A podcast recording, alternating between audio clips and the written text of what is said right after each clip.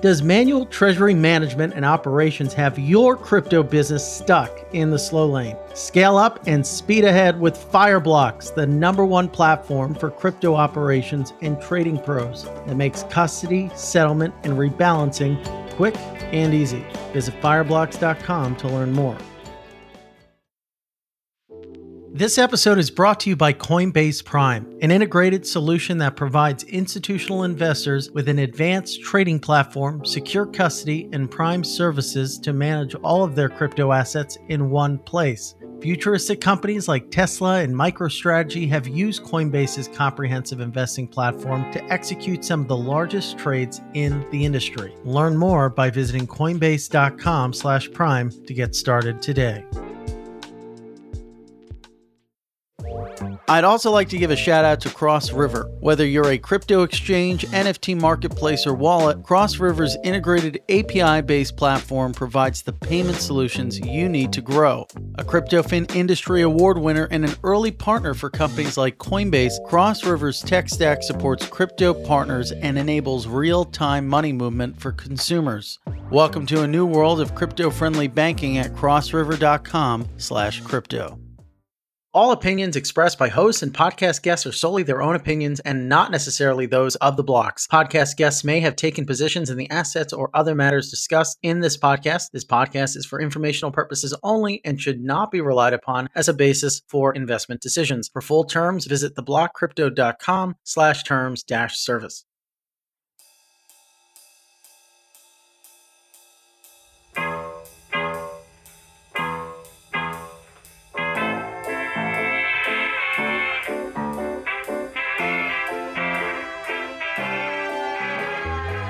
Ladies and gentlemen, welcome to The Scoop. I'm your host, Frank Chaparro, editor at large at The Block.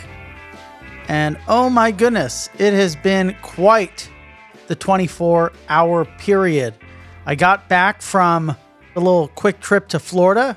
I got to my house in New York, and immediately I get a DM that Celsius, after some speculation over the weekend, had announced that it was suspending withdrawals and transfers between accounts. And that just sent the crypto world into a tailspin.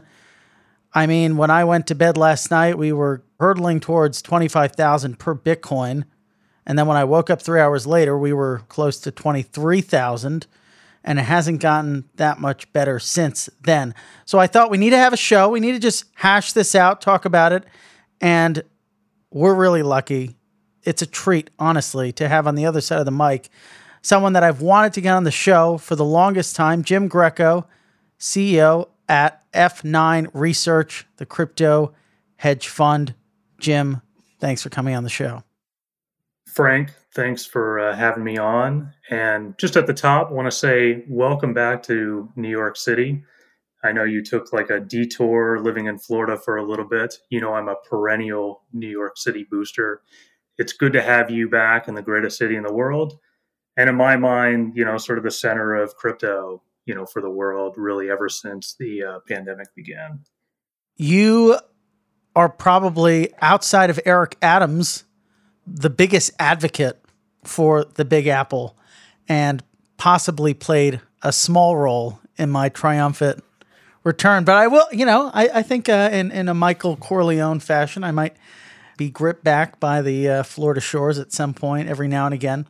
So, Jim, I mean, we could have a whole podcast talking about your storied career, and we can probably touch on some of it. But for folks who are maybe unfamiliar with the sort of market structure expertise that you've crafted over several decades through various jobs and roles, Walk us through that story arc and how you got to finding F9 before we kind of tap into these headlines. Yeah, it's been a long and winding road with a lot of unexpected twists and turns and opportunities along the way. I started at Getco about a dozen years ago. Getco is kind of like a firm you've never really heard of outside of finance but they were at the time the largest high frequency trading firm. You know, I, I started as a software developer in their equities dark pool team. So like I helped kind of build the matching engine that you know we had you know a couple hundred customers who interacted with our liquidity every single day. I did that for about a year there and then I drew the short straw among the developers for going over to US rates. So uh, at the time, you know, equities was very advanced. We had 13 exchanges, we had 50 some dark pools, lots of sophistication, lots of complexity on the technology side of things. In fixed income and rates, we had CME futures, we had BrokerTec, and we had eSpeed, which were two sort of like treasury exchanges. And that was it, you know. So it was kind of like a backwater for technology so I, I moved over to that team. I, you know, helped build sort of our customer franchise from the software perspective. Then I sort of took over trading of that platform and sort of gradually became, you know, more and more of an algo trader from there on throughout my career. I went over to kind of Jefferies briefly and I uh, sort of started their algo trading team. They were a very new primary dealer at the time and mostly just answering customer requests by phone so I helped electronify a lot of that. I started my own US Treasury tra- exchange called Direct Match back in 2014 and then like have been sort of involved in the crypto ecosystem in one way or another kind of really since late 2015 yeah i mean you kind of put it well before we turn on the mics. You've have effectively sat within the pipes and plumbings of Wall Street. Let's try to connect that to what's just happened, you know, over the course of the last 24 hours. If you think about like the juxtaposition between crypto markets and stocks, at least the sense I get is they're all being driven downward by the Fed. But if you look at let's say like S&P, I think it's down 20% year to date. It's down 20% or something around that. Bitcoin around 50%. So it's about double the drawdown. How much do you think that's tied to the pipes and plumbings of the crypto market, the inability in some instances to access different financial services providers to top up on your collateral, to even get into an exchange, the amounts of leverage that's in the system? Like, how much of this is market structure related versus maybe something else? I certainly think there is a market structure component. You know, I think at the end of the day, cryptocurrency is a very inefficient ecosystem because we just don't have sort of banks involved with their large balance sheets that are able to support prices either themselves or through sort of hedge funds and asset managers that use their services and use their balance sheet for it. However, I think it's a little overstated on the actual market structure component of what this sell off has been about. I think it's largely a macroeconomic story. And really, ever since the end of last year, we've been dealing with a huge inflation story. And what started out as transitory, we all remember that phrase, became sort of a supply side problem, meaning that, like, oh, we can't get chips from China, or this is like a reopening story. And I think there is actually like a lot of truth to that. But at the end of the day, it doesn't matter because unfortunately, with inflation, like these expectations become entrenched. And now consumers believe in the inflation story, right? So it's like now I think like consumer expectations of like what inflation is a year from now is 5% whereas before it was running at two to three percent. And if you see that, you know, if you're a consumer and you're like, oh, I'm going to have less dollars in my bank account next year due to inflation, like I better spend them now. That sort of just feeds on its cycle and becomes a bad feedback loop. Here's the thing though inflation is going to be over in a year's time, approximately. However, we're not going to like how we get there because the Federal Reserve is going to come in and they're going to raise 50 basis points at this next meeting.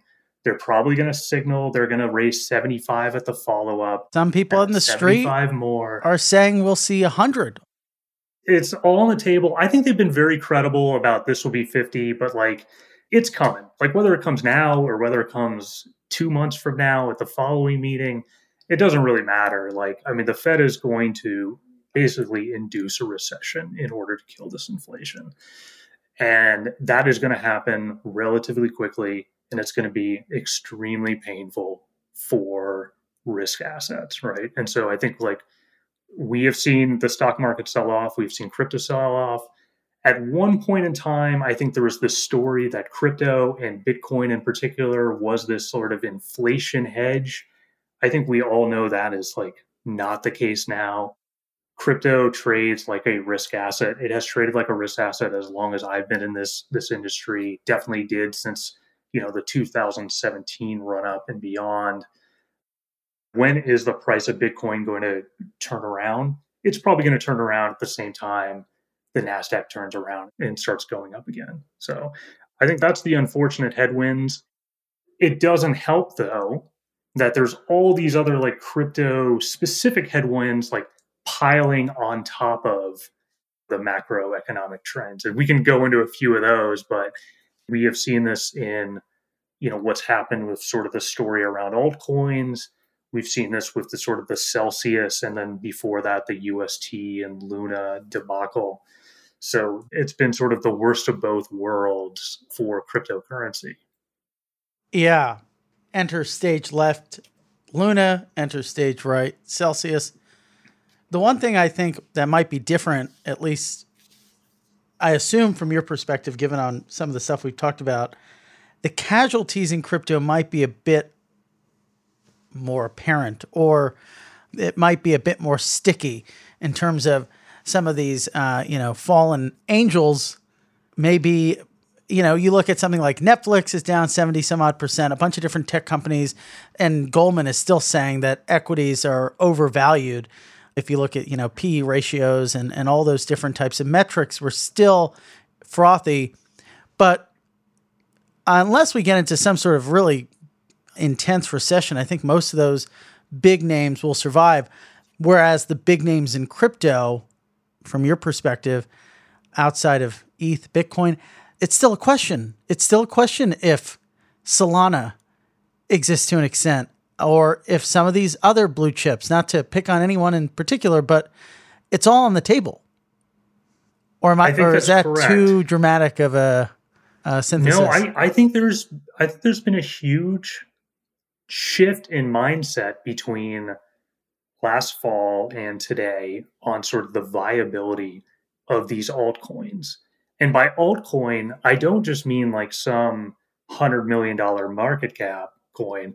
I mean the three biggest after Bitcoin and Ethereum Solana, AVAX, and Luna, right? What did they, they used to call that? Solavax? I think so, um, yeah. Luna's obviously gone. Solana has fallen from 250 into the 20s today. Avalanche is in the teens.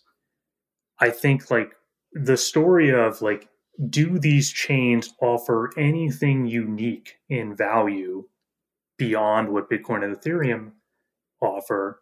I think the story is very, very challenged right now. I think like Solana's had a ton of stability problems. I think Ethereum in a bear market is actually not that expensive to transact and actually can be quite quick. And so the story around like using Avalanche or using certain layer two chains is very diluted. And so, you know, long term, like, will these things survive, you know, beyond the bear market?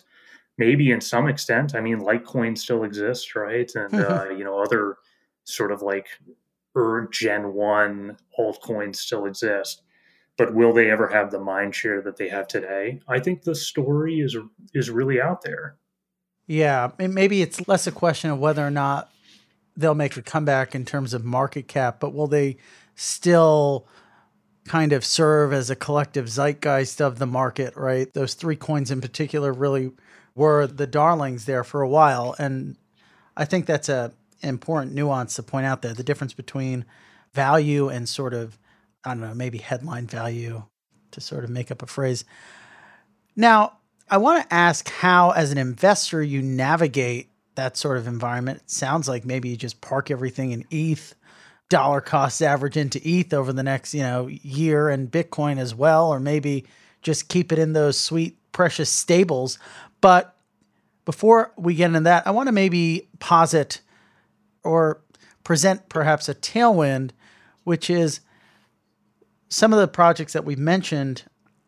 Is there a bid or is there a bidder in some of these funds that have raised, in some cases, tens of millions, in some cases, hundreds of millions, and then in, in the case of uh, A16Z, billions of dollars?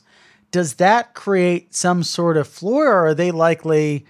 or are they also kind of you know let, let's find our own green pastures it's a great question because yeah as you said a16z raised four and a half billion dollars there are other multi-billion dollar funds Katie Haun's right that money has to be deployed and it has to be deployed relatively quickly within two to three years and so it's going to go somewhere it's probably not going to go into bitcoin right?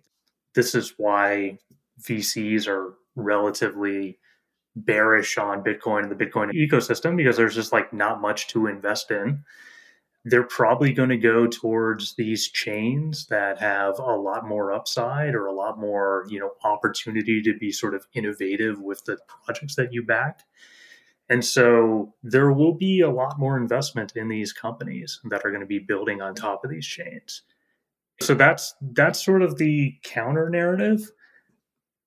That being said, like it doesn't matter how much investment is going to be into these alternative chains if nobody is using them, right? And I think like that's what we've really seen, particularly in the DeFi ecosystem over the last six months. You know, you know, our, firm has been following the space very, very closely and you have just seen like all of the yield farming that was so hot last summer you know the yields are tremendously down active participation by people is is is down big all this sort of reward and incentive structure for doing that is down. I think investors have been burnt um, you know by a few different firms i think and like they have grown tired of the ecosystem. And so you know, it, it's a good question of like where is that money going to flow if there are, you know, if there are no users, and you know, I, I think it's it's going to be interesting to watch because that money does have to get deployed. Maybe it ends up getting deployed towards more institutional companies, right? You know, like you could pump billions of dollars into the likes of BlockFi and Fireblocks because they have such high valuations to begin with, right? And so maybe you just see much, much more investments there. Well, uh, I'm sure they're praying for it, Jim. I mean, if, if if you think about who the darlings were of this market, it's looking pretty grim. Again, not to be dramatic, but BlockFi. I mean, you had Dan Loeb was. I don't know if he ended up writing a check, but at least was prepared to invest in that firm. They were all lined up to. I'm not sure if it was ever reported out that they ultimately raised at five billion, but they at least were going to or did. They had raised at three before that, and now raising a down round at one billion, and then laying off twenty percent of their workers. Coinbase, I looked at. We had a chart done up of all the publicly traded crypto equities, which is a, a weird turn of phrase and they're down the most. They're down worse than MicroStrategy, which is uh, pretty interesting to me. At 48 some odd dollars a share, they were trading at this morning. They had to freeze all of their hiring. So these are the blue chip companies all struggling. It's not just, you know, and then of course you have Celsius. I don't even know what the light at the end of the tunnel is for them. So if we think about your background, like the HFT world, obviously less retail focused, but they went through their own sort of compression in fees, compression in revenue, consolidation, shaking out. So you've kind of seen a similar type of story play out. And then obviously, you know, you kind of were in your career during the financial crisis. How do you see crypto shaking out? There's no seemingly like strong player who everyone seems to be dealing with their own issues. And so, where do we go? Yeah, everybody is dealing with their own issues, just the same as like all these public companies like Netflix and Zoom are dealing with their own issues. Like the highest quality of high quality crypto companies could do no wrong last year, right? Like they could raise at any valuation, they were making tons of revenue, they were adding new customers all the time.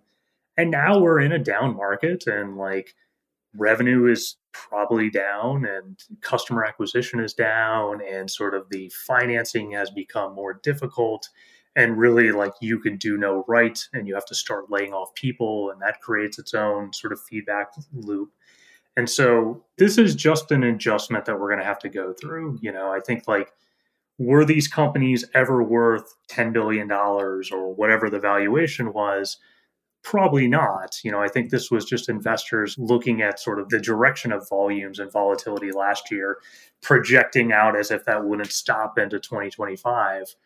But now we've had a huge correction and like it's pretty clear like what those projections into 2025 look like now and they're not anywhere close and companies have you know really two choices right they can either batten down the hatches and so they can lose employees and they can cut expenses or they can raise money at a much lower valuation than they raised it last year. Or you do something like a combination of the two. And I think the strongest companies will survive. You know, like we've talked about BlockFi. I think BlockFi is a fantastic company. I think Zac is a is a great leader over there. I think it's like incredibly difficult to like hit the bid on a down round just because it affects you personally and affects all your employees, you know, like it affects your earlier investors. So like that's an incredibly difficult thing to do and like he's doing it to make sure that the company like gets through this phase so that they can like, you know, when the market the market starts to turn around next year, like they're going to be in a great position. And then there's going to be other companies that are just going to like, you know, they're going to do like half-assed solutions there and they're just like not going to survive you mentioned HFT, like this happened very much in my career, right? In Getco in 2008, we had 200 employees. We made uh, $800 million in revenue, $600 million in profit. It was just like we could do no wrong. Money was just raining from the sky, right? By 2013, when the company bought Knight to go public, the profit was down to about 25 million or so. So, like, that's how quickly sort of fortunes can kind of change in this industry. And if you're not willing to adapt and, you know, adjust, you know, you can very quickly sort of be set aside. And I think there was like examples of companies that went the other direction, right? So I think Jump Trading, which is huge in crypto, they were a much, much smaller player in 2008 than Getco was they completely retooled their organization to do much less of a technology focused trade and much more of a quantitative focused trade. And they came out to be now, you know, many, many times larger than sort of Getco ever was. And so, like, it is possible to use these sort of down times and bear markets to sort of really retool your organization, refocus, and come out way stronger than than you might have been before you know, another good example of this, like outside of crypto, is like Airbnb, right? Think about at the beginning of the pandemic. Is Airbnb going to survive? They hadn't gone public yet. They did deep cuts of like 25% of their company. They cut all their expenses. And then a year into the pandemic, suddenly like their whole business is on fire because they've really retooled and focused. And so I think you're going to see a lot of that in crypto. The companies that are leaders today, what they do in the next three months is really going to determine if they're going to survive and thrive in the next three or four years. Having trouble keeping pace with the crypto boom? When your business is scaling up and your portfolio is growing, you don't want to waste precious time on manual treasury management or settling and rebalancing. Fireblocks can handle that for you with smart, scalable solutions for your crypto business, along with industry leading security and expertise. They'll take care of the back end so you can focus on the big picture. Visit fireblocks.com to learn more.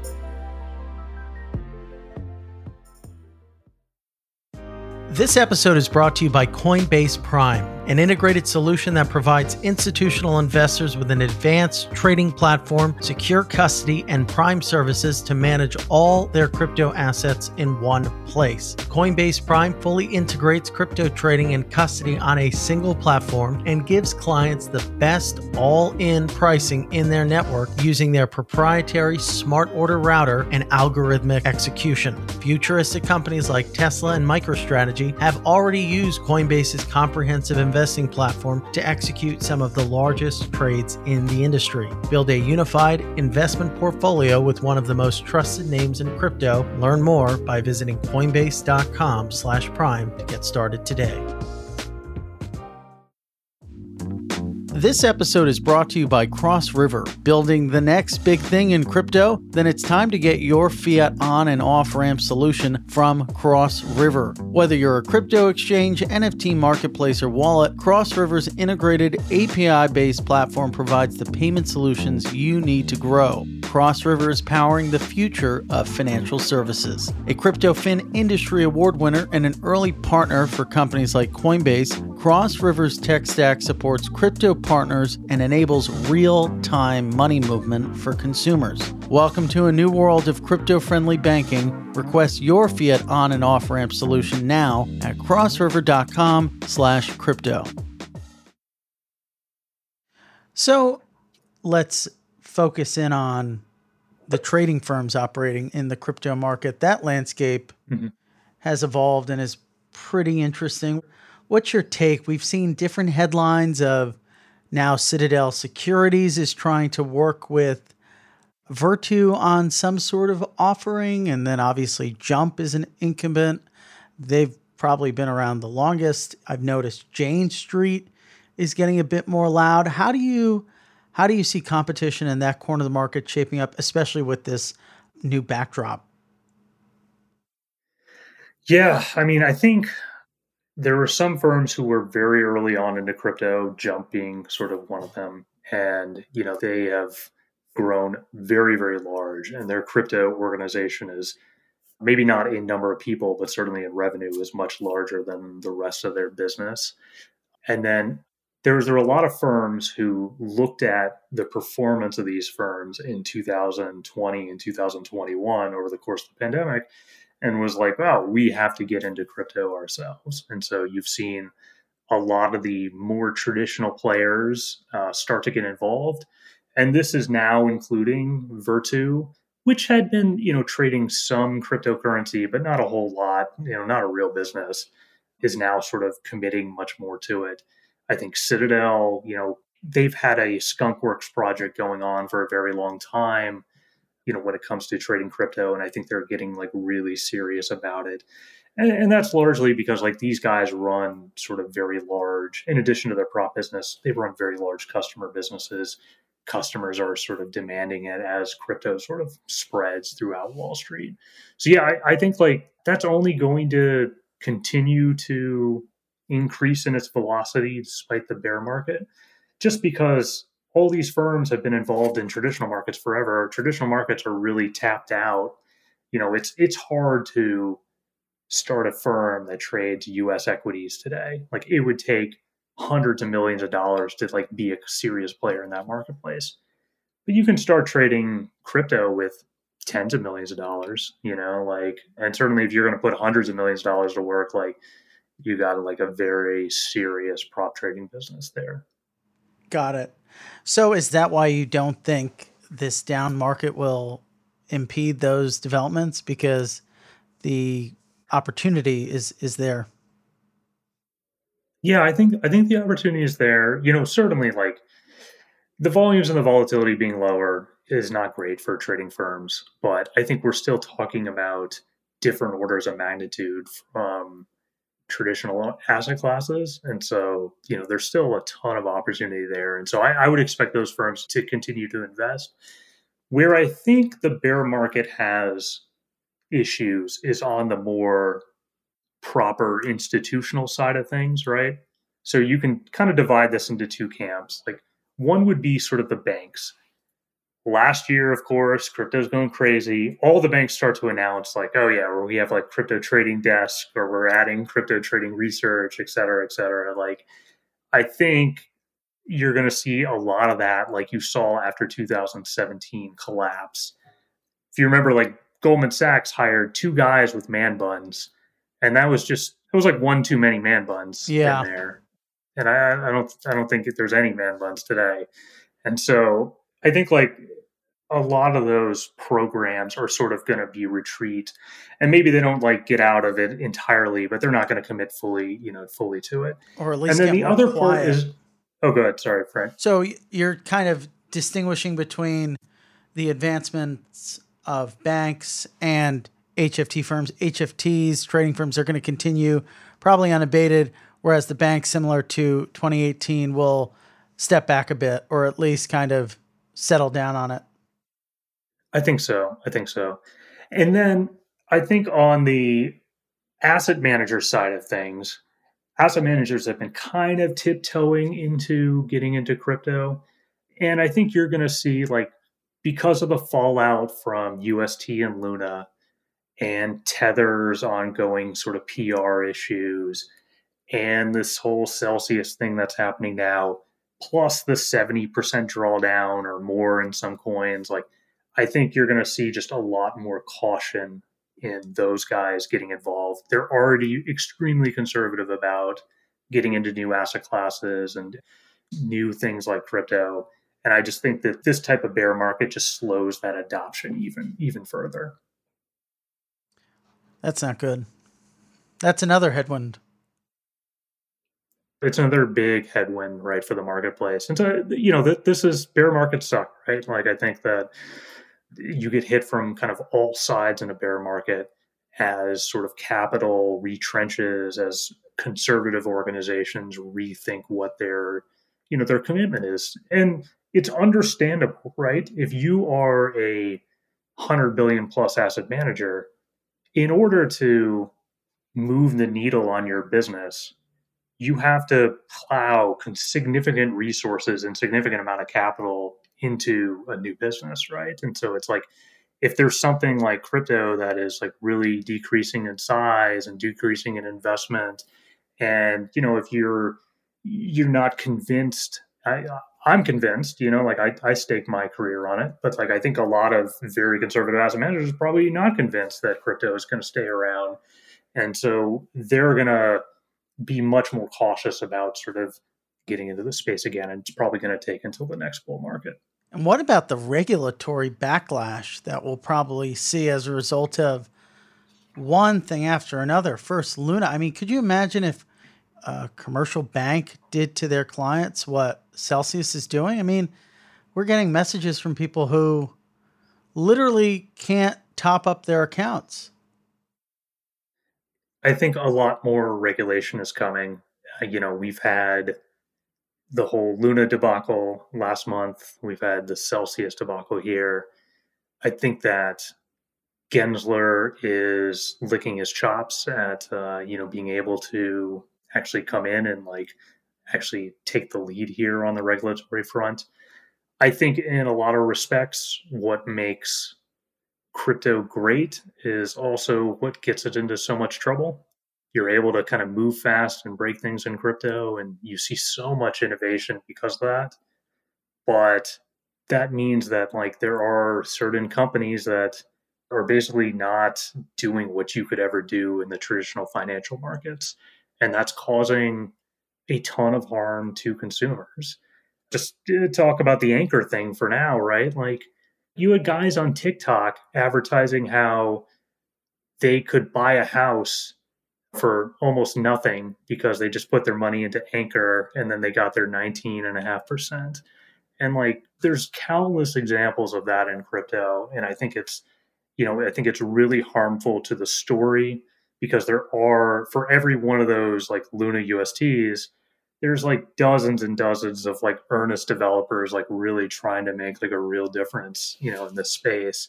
And I think it like really it causes so much damage to everybody. Everybody gets a black mark from an instance like the UST collapse. And it makes it seem like DeFi is not superior to traditional financial market structure.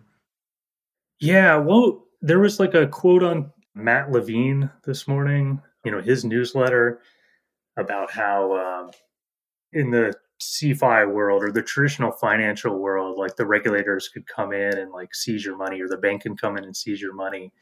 In the crypto world, hackers can just steal your money.